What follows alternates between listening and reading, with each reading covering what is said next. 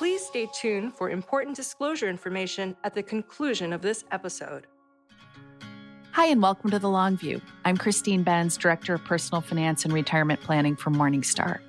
And I'm Jeff Ptak, Chief Ratings Officer for Morningstar Research Services. Our guest on the podcast today is consumer advocate and personal finance expert Clark Howard. Clark has been hosting the nationally syndicated radio show and podcast, The Clark Howard Show, since 1989. He's also the author of 10 books, three of which have been New York Times bestsellers. He also sponsors the Consumer Action Center, which is a free resource for advice on money and consumer issues.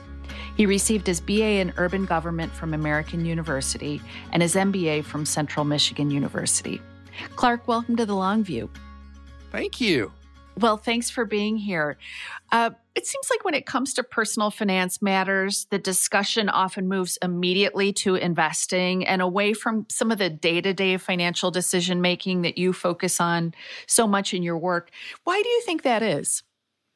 Well, because if you think about the investment community, which is where most of the energy is in anything involving personal finance, it's really skewed towards higher income earners and they're looking what to do with additional potentially disposable income where the typical American is just trying to make ends meet, paycheck to paycheck, month to month. And my role has been to serve people who, for the most part, find there's more month than money. And so they really feel like they're drowning financially. They don't know where to turn, what to do. And that has turned out to be my principal role is serving people who just don't know how to squeeze every dollar so that they can meet more than just their regular daily and monthly expenses. So it sounds like you focused on spending and being a smart consumer because you saw an inviting opening there. Is that is that right? No, it just kind of emerged organically. And my background was really, really odd. And I don't know how much you want to know about it, but I was, and I've always been an entrepreneur from very young. Started my own company when I was 25, sold it at 31, and retired and moved to the east coast of Florida and was a beach bum for a good while. And then just kind of ended up piece by piece, bit by bit, giving advice in the media about how to handle your money. And it just kind of happened because I, uh, my expertise and the company that I sold was a chain of travel agencies back when that was a great business to be in. And I started off in radio and TV giving advice about travel. And just over time, it morphed into more general stuff about the wallet. And it became today like, you know, a pretty sizable organization with websites and newsletters and social media and podcast and radio and TV. So, when someone goes on clark.com, they can find guidance on nearly any money related topic. It's really just a fabulous resource. Thank um, you. Well, it is. But I'm curious, there are a lot of sort of links and sponsorships and all that. So, how do you ensure the independence of your editorial content apart from all of those advertisers and sponsors and so forth? Okay, that's an awesome question because it is a real sore spot in the modern digital media era. When is content essentially advertorial? When is it being written because it supports an ad buy? When are they sponsored stories? And my feeling was that becomes a slippery slope. And I have a privilege in my life. I'm, I was a retired guy. I, I don't need the money but what I do need is my reputation and integrity. So, in everything that I do, the ad side has nothing to do with the content. And you take the websites, we have a Berlin Wall, which anybody younger, they don't really know what the Berlin Wall is, or you mention East Germany and they're like, what was that? Anyway, but the idea is that the individuals who do the links that are posted in a story, those are posted after a story is written. And the writers have no idea whether a story they're writing just attracts eyeballs or attracts eyeballs and, as a result, revenue. We don't allow any sponsored stories and absolutely never write any advertorial or allow any advertorial. The other thing is I test a lot of products and services and I buy them all. And anything that any of our writers want to write about, we pay for it just like Consumer Reports would, because we've got to be unbought and unbossed. Because something you may not know about me, I'm the dullest person alive. I mean, just you could take a long list of people. I'm a really dull guy. So if people are going to come to me for information, it's got to be because it's based on trust. And I want people to know that even if they disagree with me, that what you're hearing from me comes from my head and my heart. And it's something that has always been communicated to our team, which is now a combination of full time paid people and contractors, 37 writers. And so they all understand that we have one job, and that's to have integrity in everything we do. Wanted to switch and talk about big financial decisions. It's a big focus of your work. One of the big issues that households wrestle with is how to deploy any extra funds they have available. Should it go to debt pay down or investing? How would you advise them to approach those kinds of household capital allocation decisions? So there is no one right answer, but I want to start with the base of what I try to drill in my audience's head. And that is that it needs to start at a baseline. If I can reach somebody in their teens and 20s, it starts with when you're getting a regular paycheck, that you set up your life where you're saving at least a dime of every dollar you make from the get go. But a lot of people I reach later where they've uh, gotten into too much fun with credit cards or other debt and or they could even be people who ended up with student loans that are a burden.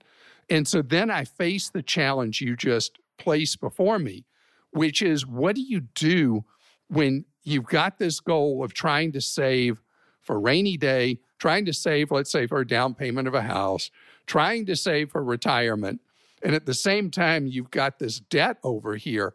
It's overwhelming for people. So, what I encourage people to do, and it really somewhat depends on how difficult somebody's situation is with debt, is what I call the one, two, three, where you take $1 and put it towards savings, $2 towards debt, or two towards saving and one towards debt. And what changes that, because you can't do everything, but what changes the balance of one to two or two to one is how heavily you're indebted. That if you're carrying a lot, a lot of debt that you're looking at years and years and years, if ever, to pay off, and you're paying high interest rates on that debt, then your highest priority, two thirds of the money you're putting aside to deal with debt or savings, two thirds goes to debt, one third towards savings. But money needs to go to both. I don't want people to feel so overwhelmed that they never, never, ever get started with saving for their future. And that's why it needs to be a part of it all through the process, even when you're trying to extinguish debt.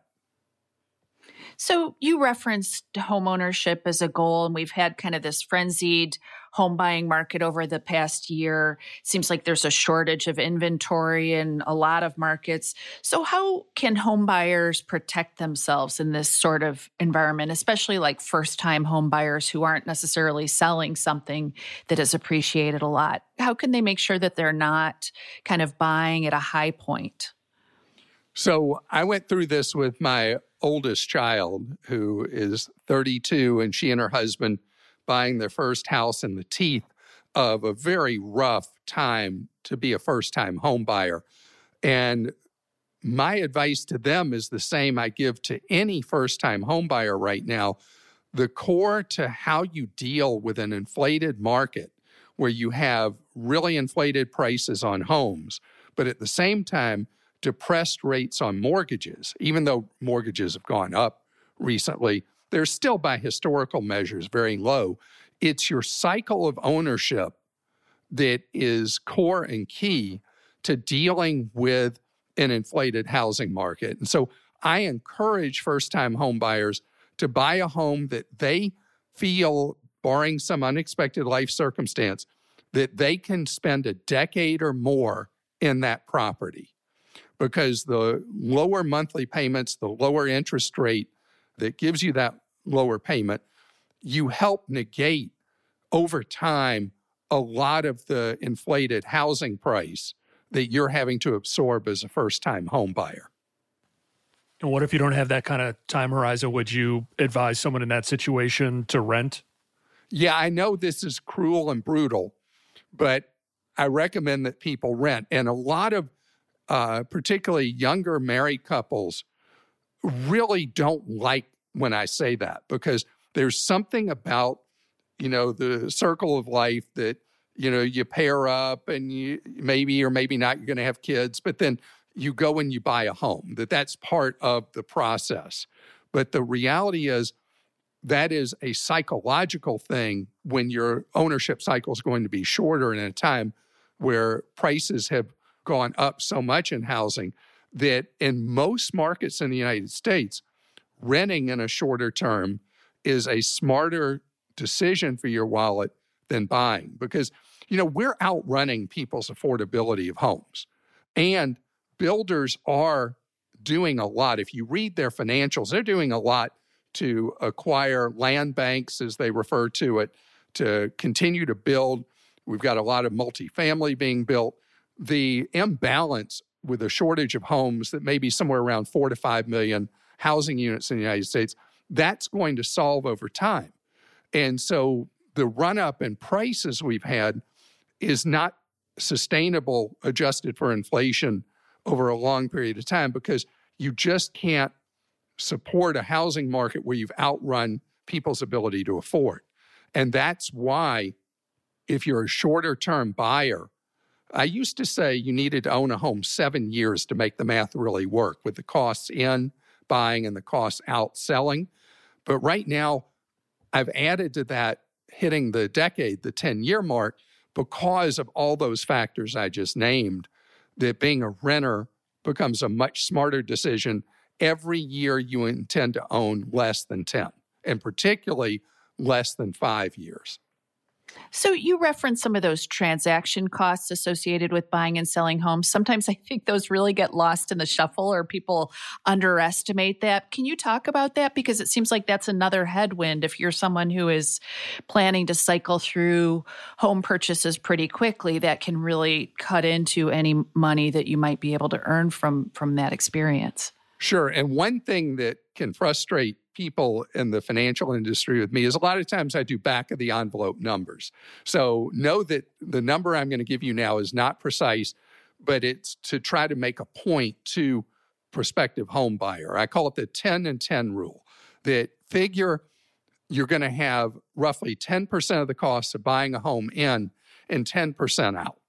You know, there's so many expenses involved in establishing that house all the expenses with getting that mortgage, closing on it, the money you have to spend on possessions and purchases for the house, things you might even not think about that you're going to have to buy a lawnmower, a washer and dryer. I mean, there's an endless list of things you have to buy going in. And so I just try to get people to think, well, think of whatever the purchase price is and figure it's 10% of that for everything all in involved in you buying that home. And then obviously going out when you're selling, most people are going to have a significant real estate commission, plus the repairs a buyer might have you make, and other expenses you have fixing up the property for sale. So that's why I just call it the 10 and 10. How about older adults who are getting close to retirement? Should they retire their mortgages prior to retirement, or is it really individual dependent?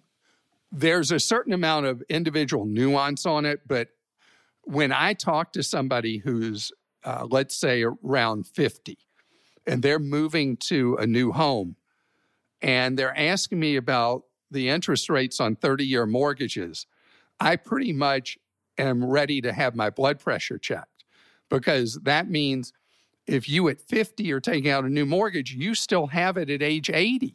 Mm-hmm. And that's no way to live. You know, when you cycle into a home in the core years of middle age, I want you to take out a 15 year loan. I want you to be mortgage debt free so that you have uh, wiggle room, you have freedom in retirement to be retired. Very few people, unless they're in a job where they make a great deal of money and they've been just fantastic savers, or they're the tiny percent of people who get a wonderful employer provided pension, very few people have as much cash flow in retirement as they had pre retirement when they were still working full time at their chosen job or profession. So I want people to be mortgage debt free in retirement, but I don't want you to do it at sacrifice of everything else. I will talk to people who are several years from retirement and they've stopped saving any money for retirement and everything they're doing is devoted to this single minded goal of being mortgage debt free. But the issue with that is that you can't eat your house. So if you have not generated money and savings that you can draw on in retirement, it's fantastic you own your house free and clear, but you still have a significant cash flow problem. So it is all based on where the person is financially at the point they're asking me the question. And the question you pose to me, I get most often from people about mid 50s or so. That's when they're asking me, well, what do I do? I, I got this mortgage and I want to be able to retire at blah, blah, blah age. Um, should I just do everything I can to pay off the mortgage? And the answer is it really depends on me going through a series of questions with them about everything else they've done and everything they've got that they've saved. Maybe to stick with that topic, housing and that older demographic, I think you've been pretty critical of reverse mortgages, but it's also true that some older adults have more housing wealth than they have in liquid assets. So, who are reverse mortgages right for, and conversely, who should avoid them?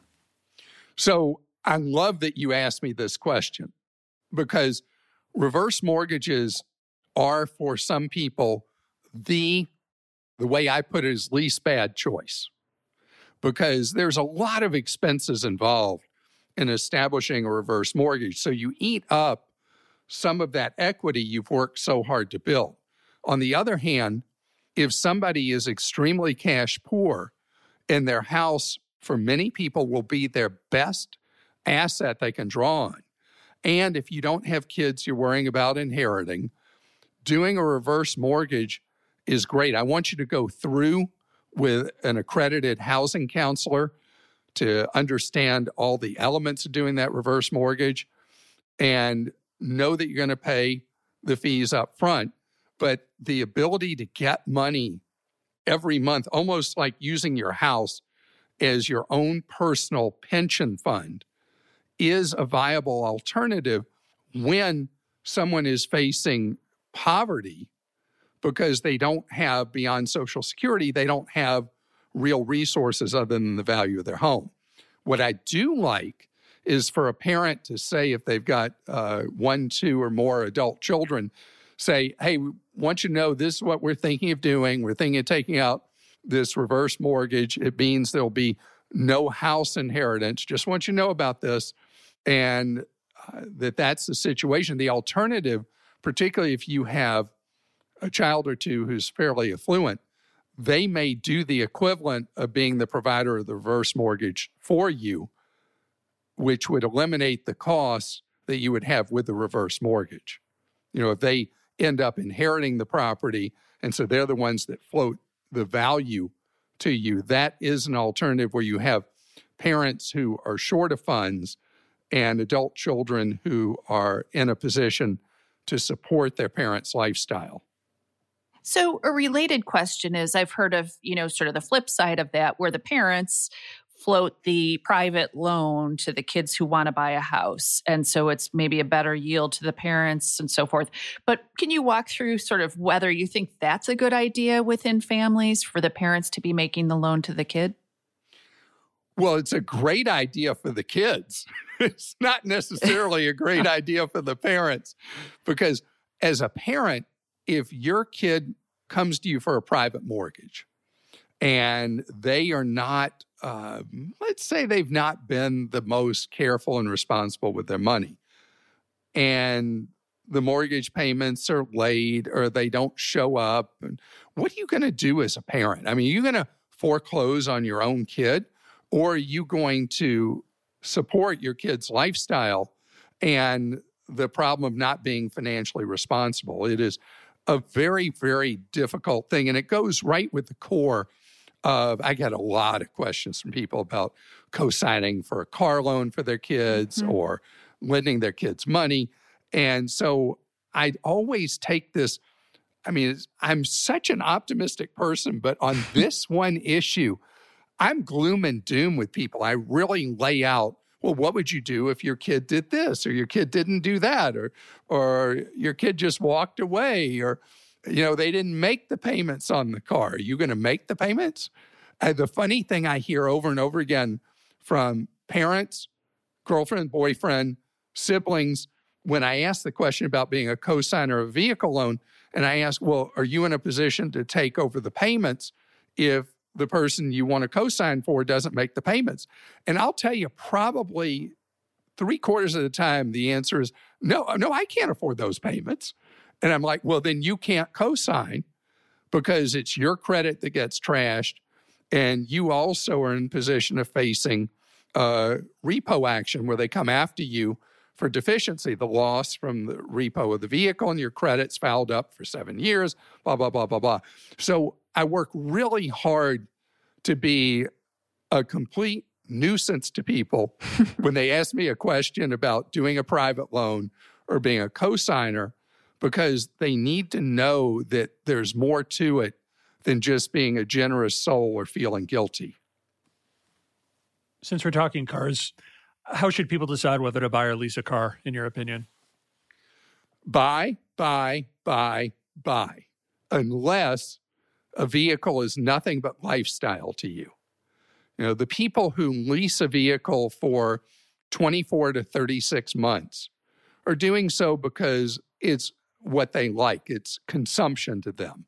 And so every single person who does that, you were taking on the lion's share of the depreciation in the vehicle because vehicles lose the greatest amount of their value at the most rapid rate in those first three years.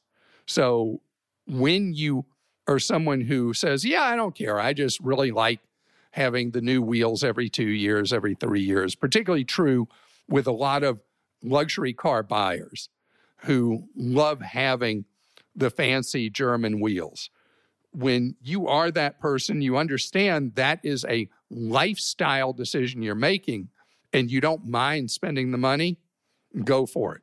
But if you want to preserve your wallet as much as possible, you buy a vehicle. If you buy new, I want you to drive it till the wheels fall off or equivalent minimum 10 years. But vehicles are made so well now that a vehicle can last a really, really long time. We tire out of a vehicle way before vehicles tire out on us. And when you own a vehicle, a new one, 10 years or longer, you've really flattened the depreciation curve. And your cost of ownership declines so much year by year by year, even when you factor in the cost of repairs. And if you like to buy used cars, normally, right now, the used market is going through enormous distortions because of the chip shortage, and used vehicles have gone way up in price. Normally, if you buy a two or three year old vehicle and keep it a four year cycle, that's the equivalent of buying a new vehicle and keeping it for 10. But one of the oddest things going on right now in the vehicle market, and this is a temporary disruption because of the chip shortages, is it's not at all unusual to see a one or two year old version of a model selling for more money in the used vehicle market than a brand new one because the used one you can get right away. The brand new one you may have a wait of two to six months to get. So, what's your advice for car buyers in this environment? I mean, some people can wait, but some people literally cannot wait. So, how should they proceed? If you can't wait, look at the brands that in the most recent reporting for the last quarter were having far fewer problems producing vehicles, that they were much less affected by the chip issues than others. Top of the list of that, Toyota. If you go look like on Auto Trader and you look where you select new vehicles and you look at how many of every model of Toyota pretty much is available right now that you can buy in dealer inventories around the country it's shocking compared to many other automakers. I don't know what Toyota did. I don't know what Tesla did. Well, I do know some of what Tesla did, that they've been much less affected by the chip shortages.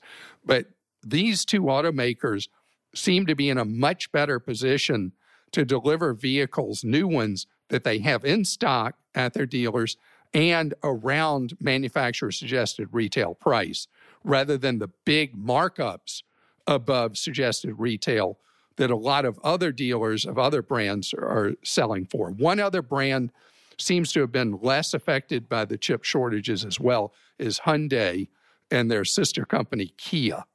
But other than those four companies, the chip shortage has really made it a brutal time to buy a vehicle. And there's one particular model from General Motors that is a deal right now in the marketplace. It's the Chevy Bolt, B O L T, comparing it to the discontinued Volt. The Bolt is a vehicle that seems to be an unloved player in the electric vehicle market, but it has a good range, about 250 miles on a charge. There are some 21s still available on dealer lots around the country, and GM is giving a huge rebate on 21s, meaning that if you shop around, you can get a brand new one for about twenty-six to twenty-eight thousand dollars if you buy a 21, which in today's marketplace is great. And the demand of the public for more affordable new vehicles is so gigantic. I don't know if either of you have heard of the Ford Maverick, which is a new pickup truck from Ford. And Ford has had to discontinue taking orders for a year because they've sold out every bit of their production capacity already till 23. And that's because the Maverick starts at $20,000. Hmm. What about car loans? We've seen the terms of car loans get stretched way out as car prices have increased, and you've referenced some of those increases. You're against some of these longer term loans. Can you explain why? Yeah, so I'm not sure if I've got gray hair and a bald spot because of having three teenagers, you know, going through the stages of being teenagers, or if it's my upset with people taking out long term vehicle loans.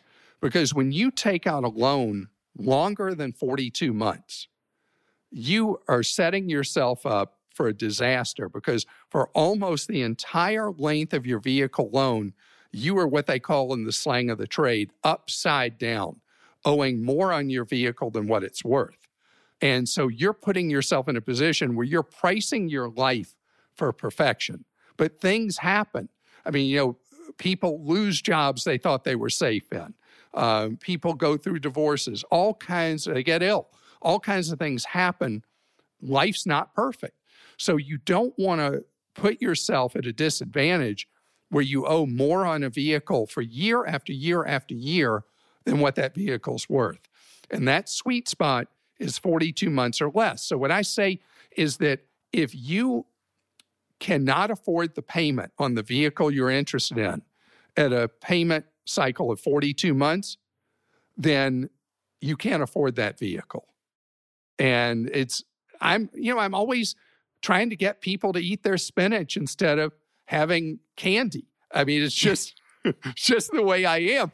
But it's all about you being able to have all the candy you want later in your life because you were careful and took care of yourself financially through your working lifetime. Switching gears a little bit, I wanted to tap your expertise on budgeting. I was involved in a great discussion about budgeting on Twitter, and I contended that it's better to just set a savings target and try to hit it rather than getting really granular about tracking spending. Where do you come down on that issue? Is that sort of line item expense tracking essential, or can people go without it? So, my belief is the people who do really conscientious work tracking their spending and using a budget are people looking for affirmation, people who are already great at it, who already live well beneath their paycheck. And so it's kind of like their way of patting themselves on the back, seeing that they're, you know, if a, one of the apps uses green, meaning, you know, you're meeting your goals, and red, that you're not, they get to see a line of green just looking through the app. And so I'm with you that the budgeting apps are not where it's at. That the goal up front is to learn to live on less than what you make. And by setting yourself on a path of that, by always saving money first. And the easiest, although not always the best, but the easiest is if you have an employer provided retirement plan where you set it on automatic pilot and you've got a minimum 10 cents of every dollar you make going into that retirement account. And my preference is for really dull investments, which I know runs counter to a lot of the Morningstar community, but I'm really into dull because remember, I already told you I'm the dullest person alive.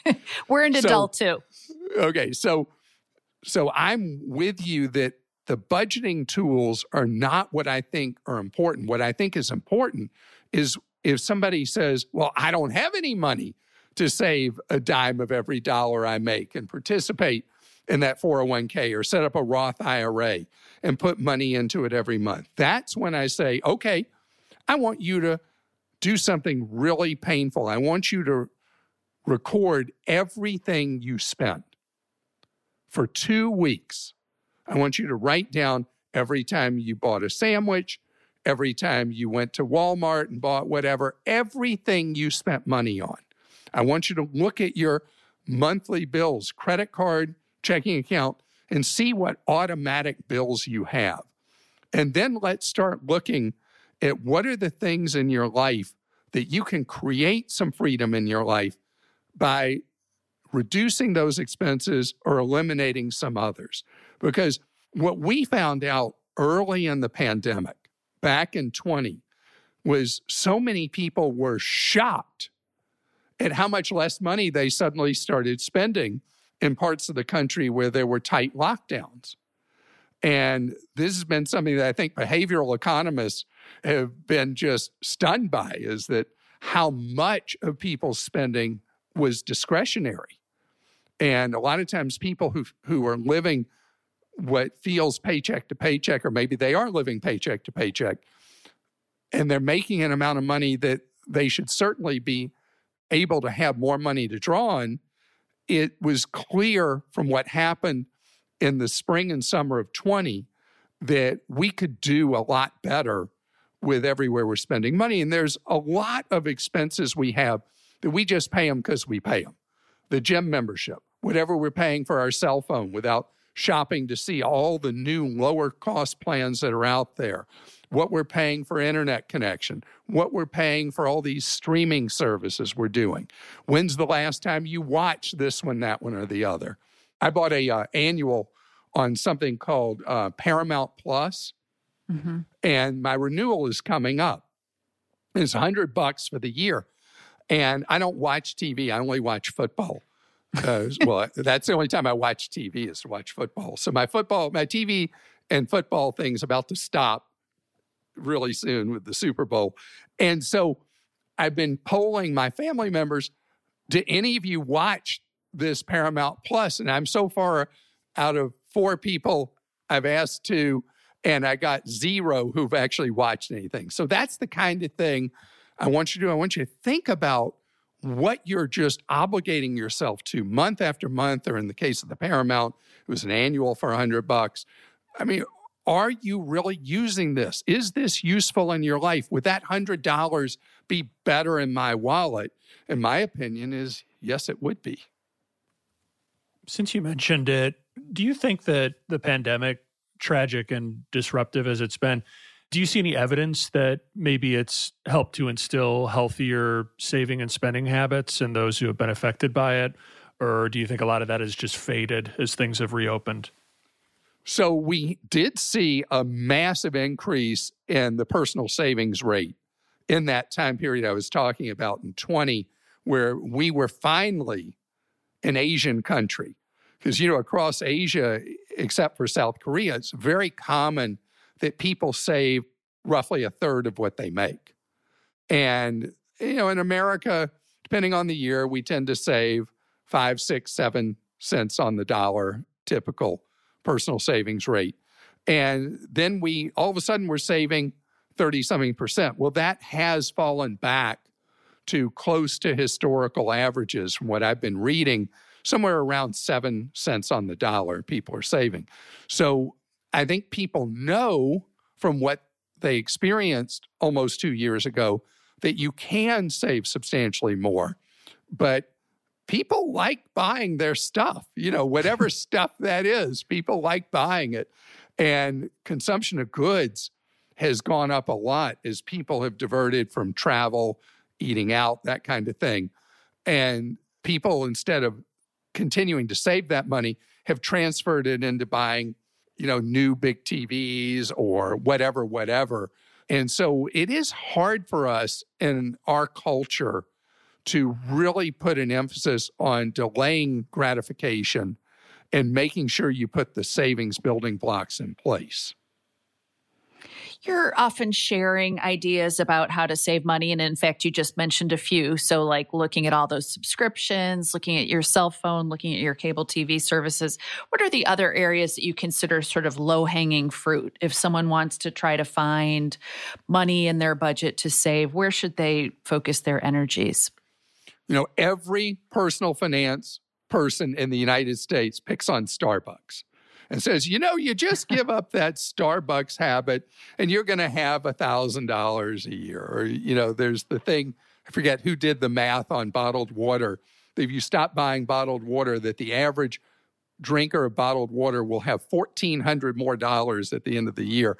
So, I mean, there's a lot of things that are different person to person, but it kind of surprises people where what seems like a small daily indulgence that if you multiply that out by 365, you can find suddenly a new 500 or 1000 or 1500 dollars that's in your life that was just disappearing before. So I don't want to guilt trip people about this. I want it to be something you want to do because you want to bring that power back into your life and have money instead of owing money. So it really is about you doing that two week thing I alluded to earlier, where you write down either in a notes program on your phone or even have one of those micro spiral notebooks you can write down everything if you prefer pen and paper. And you'll see where that money's going. Where is it for you that little things you do over a couple of weeks that making a change with those suddenly generates money in your life. You know, when somebody tells me they can't come up with $200 a month to go into a Roth IRA, I know that's a lot less than the max, but you know, $200 a month is a number I talk about a lot. I also refer to as 50 a week, which is not really accurate since there's 4.3 weeks in a month. But trying to drill it down to making decisions where you put aside a steady amount of money for your future I want you to think about a goal like that that you're going to accomplish by reorienting and rethinking how you spend all the time. You know, it's not enough to say to somebody, you know, you're probably throwing away a lot of money every week or every month or whatever. It really has to be with a if then. If you control that spending and you reduce it, you could then accomplish this. And over a long period, you would end up with a great deal of money in your life and give you more choices about when you retire and what kind of retirement you'll have. I wanted to talk about inflation for a minute. How can people protect themselves against inflation? Or I suppose even more basic question is should they be doing things to try to protect themselves against inflation? People are already doing it. I'm a big Aldi shopper. I don't know if either of you shop at Aldi, but Aldi is the German discounter that is soon going to be the third largest supermarket in the United States. And uh, there's another one on the eastern seaboard I shop at called Lidl. Both of them are German rivals that have come in the United States. And I get really frustrated when I go to my Aldi, which is a three minute walk from where I live. And they're sold out of all kinds of things, not because of supply chain, but because people have suddenly discovered it and it's busy all the time and the register lines are really long. I think that people have, in a lot of cases, adjusted particularly to food price inflation by changing what they're buying. I saw recently that the sales of private label store brand have been going way up over the last uh, year or so as people deal with the crunch to their wallet of inflation and people are changing where they shop. So they're changing how they shop and where they shop. If the inflationary cycle is not a transitory one, if this is something really being baked in the American cake, and we have significant inflation over time, it will reduce people's standard of living. We're not there yet. We haven't had inflation for a sustained long enough period of time that it's really harming people's lives and long term prospects. But if we don't get the inflationary cycle under control, it will cause real harm because the easy stuff people are doing, changing where they shop and how they shop. But once you get into sustained inflation, that one time benefit is not there anymore. Speaking of saving money, you were a travel professional earlier in your career, you mentioned, and I think we could do the whole segment on saving money on travel. But what are sort of your main tips for people who kind of have pent up demand through the pandemic and want to get back out there and travel? Well, I didn't travel at all till I got my second vaccine in February of 21 and then I've been in the air ever since. I've been on cruises. I've done. I've been back. I'm out cruises, there, and I'm. I travel. I've even gone on a cruise. I went on the first cruise from a U.S. port after they were shut down for 16 months. And it was great being on that first one and getting the experience. I know with Omicron, some people have had terrible experiences on cruises recently with the outbreaks on ships. But I've been out there, I've been traveling, and I've noticed that it's going in waves. And there was a decline in travel during the peak of the Delta. There's obviously been a decline in travel during the Omicron wave, but now people seem to be interested again. I can tell by the mix of questions we're getting that people are getting out there again. And I think we're reaching that psychological point it's not a specific day, it's not a specific event, but I think people are going to just say, you know what? I've given up two years to this thing. I'm going to take my chances and live my life moving forward. And I think you're going to see travel recover transoceanic, which has been deader than dead could be dead across the Atlantic from uh, mostly the East Coast, and then across the Pacific, mostly from the West Coast. That this is the year people are going to be back doing it. But my key rule to saving money on travel, I know it sounds like a joke, but it's actually not, is that instead of focusing on a destination and a date, let the deals drive your trip. You know, you'll eventually see the whole world. I've been to every continent except Antarctica. I've been to, I don't even know how many countries I've been to, not a hundred, but close and I just buy the deal. I take my staff on a staff trip every year, a reward trip. We do some meetings and then they get to play. And a newbie on my staff will say, Well, when are we going? And, and where are we going? People just start laughing because everybody who's on my team knows we go wherever in the world goes on sale. And that's how we decide. And so if you let the deal drive your decision, you'll be able to go a lot more places. You'll see everywhere.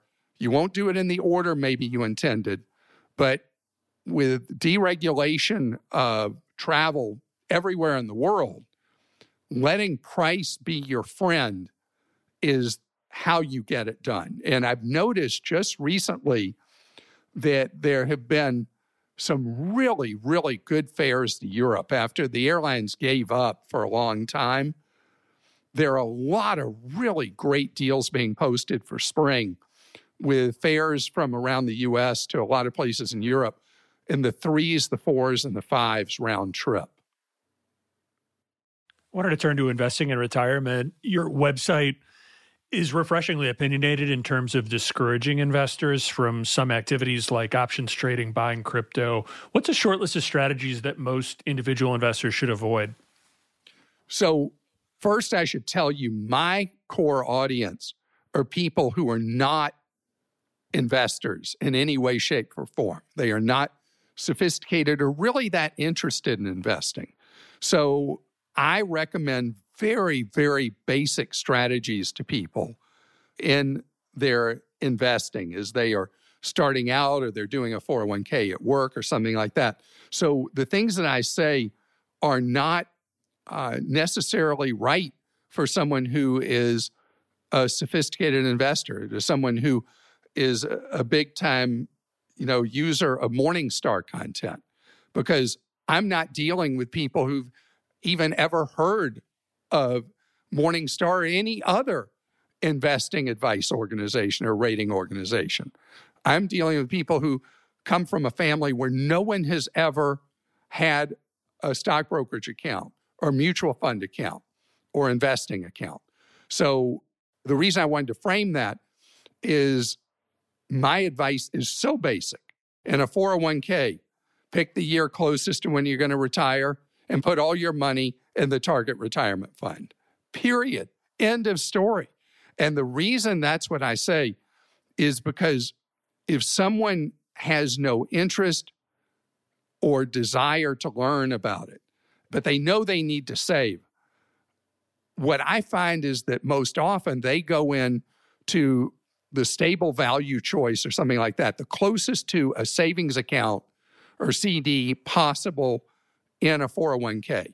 And as we know, that's not going to get it done. That's not going to grow your money. You're not going to outrun inflation. You're not going to get the advantage of putting money aside for the decades that you're working. So I want people to go 100% in in that target retirement fund because it's the easiest spot. Now, let's say somebody's doing a Roth IRA. I want them to do a Roth IRA only with a low cost company. I call them my three favorite children Vanguard, Fidelity, and Schwab. And if they go to any of those three, I want them to go in the target retirement fund choice. Somebody's opening an investment account, I love for them to go to Fidelity. And I know it's gimmicky, but with a regular investment account, go into the Fidelity Zero funds where they're doing, you know, no commissions up front, no ongoing management expenses, and they own little pieces of the whole market. So if I could give advice that was less individualized, I don't know how I could because I'm broad brush painting for a target audience that doesn't understand and doesn't want to have to understand the mechanics of investing. And I want them to build that financial security at the lowest possible cost they can. So it appears that you really pretty downbeat on annuities as well. And I'm wondering if you can kind of walk through what downbeat maybe is an understatement, but maybe you can walk through your major reservations there. And also, do you think actually some sort of annuity can make sense? You mentioned how few people have pensions today. Can a really basic low cost annuity maybe make sense in that context? All right. So if my math was right, you cussed five times in that question because everybody knows who listens to my podcast reads my stuff that that is a curse word. And, you know, we, we're a family podcast that I do. And so we have lots of children listening. And I don't like them to hear cuss words like annuity. So annuities by their very nature, are not evil or bad. And there are certain annuities, I'll start with the good, that are great. I believe that generating essentially your own pension check for the rest of your life is awesome because you can generate a lot more reliable monthly income by turning money you have into a life annuity or immediate payout annuity. Both terms are used interchangeably in the business. And then you have done just what you said. You've recreated a pension for yourself where you didn't have one, and you don't have to worry about outrunning your money, outliving your money. The other one I really like is the longevity annuity, where you don't buy it to go into effect. So you buy it when you're younger, but you don't get any money unless you have a really lucky birthday, whatever birthday it is that the longevity annuity starts paying. Most often it's 75 or 80. Because the greatest danger that a lot of people face is that they expect they're going to live to the same age as their mom or dad who may have died at a relatively young age. And then, gosh, they lived a really long time and they're out of money. And so the longevity annuity means you can spend every penny you got and then up to the point of that 75th or 80th birthday. And then the money thrown off by the longevity annuity is enough to supply your needs for the rest of your life. The insurance company's also making an actuarial assumption, knowing that odds are really good you might be gone before that day ever comes. So you get a bigger benefit than mathematically you might have otherwise if you weren't accounting for all the people who just didn't make it to that point. Now, then let's move to every other annuity hate, hate, hate, hate, hate. Uh, you know, the annuities that are various forms of index annuities, which are so hot right now, where the insurance salesperson says, This is great. You can never lose money if you buy this thing, and you'll get the return of the stock market. Okay. And then you get an insurance contract that's 150 pages long, written by lawyers that designed it so that no one, including the insurance salesman, would have any idea what that contract says. So only if you do every possible thing it says are you actually guaranteed not to lose money, number one. Number two, you don't get the return of the stock market. You only get a portion each year in an up year of the return of the stock market. You don't get the benefit of dividends, which are a big part of what the benefit is of being in one. And you also face brutal surrender charges. If you, for some reason, want to bail at some point, you have to pay this massive amount of your money to the insurance company for wanting your own money back.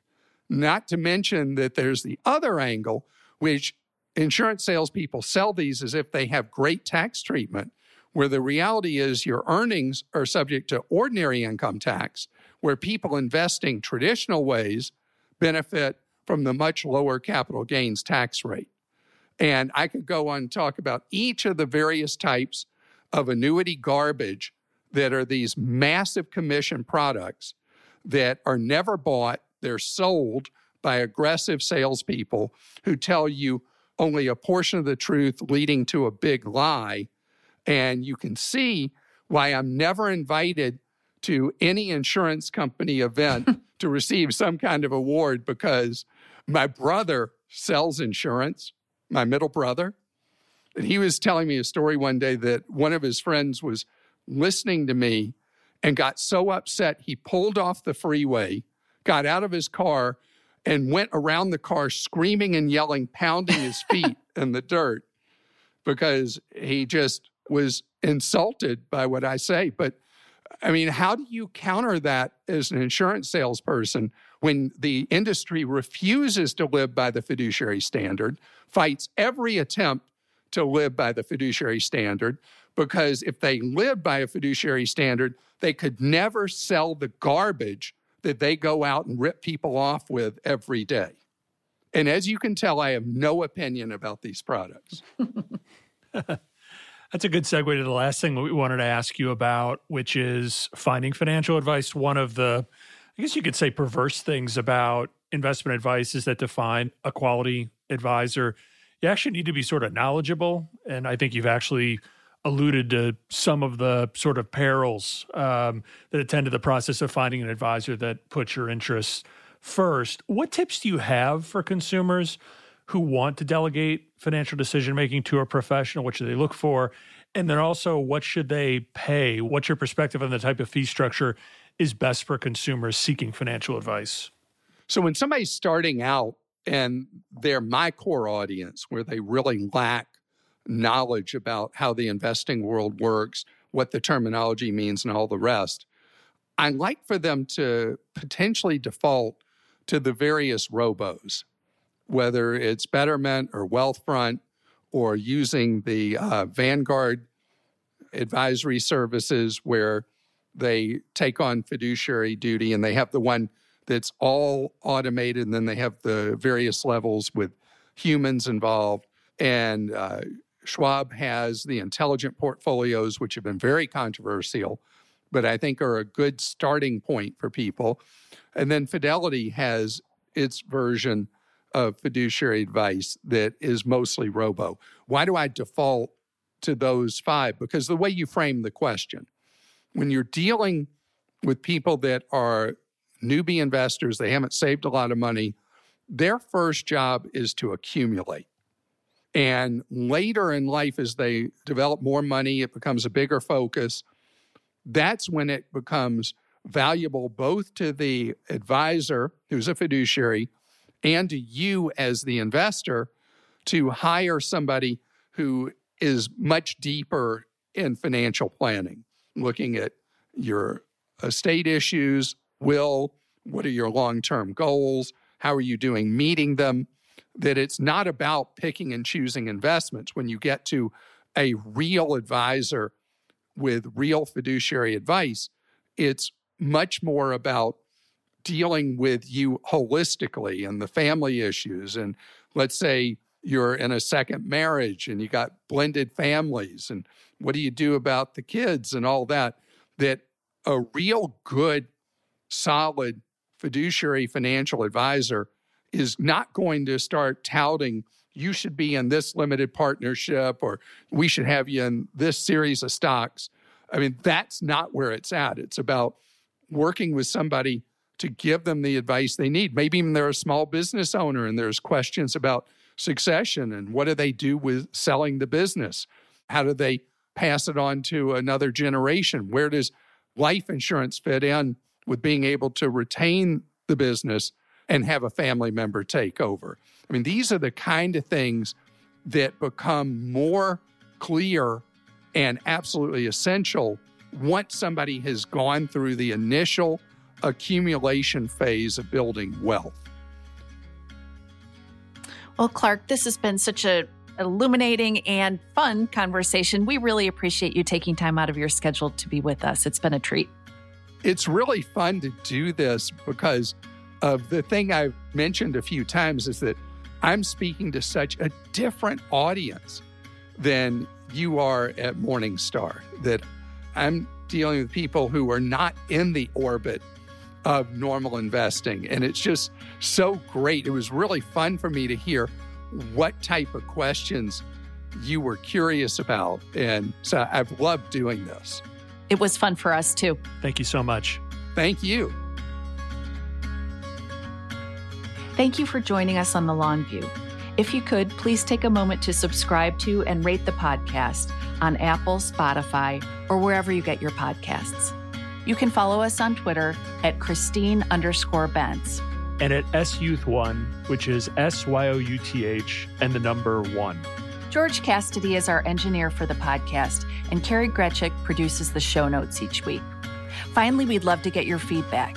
If you have a comment or a guest idea, please email us at thelongview at morningstar.com. Until next time, thanks for joining us. This recording is for informational purposes only and should not be considered investment advice. Opinions expressed are as of the date of recording. Such opinions are subject to change. The views and opinions of guests on this program are not necessarily those of Morningstar Inc. and its affiliates. Morningstar and its affiliates are not affiliated with this guest or his or her business affiliates unless otherwise stated. Morningstar does not guarantee the accuracy or the completeness of the data presented herein. Jeff Ptak is an employee of Morningstar Research Services, LLC. Morningstar Research Services is a subsidiary of Morningstar Inc. and is registered with and governed by the U.S. Securities and Exchange Commission. Morningstar Research Services shall not be responsible for any trading decisions, damages, or other losses resulting from or related to the information, data analyses, or opinions or their use. Past performance is not a guarantee of future results. All investments are subject to investment risk, including possible loss of principal. Individuals should seriously consider if an investment is suitable for them by referencing their own financial position, investment objectives, and risk profile before making any investment decision.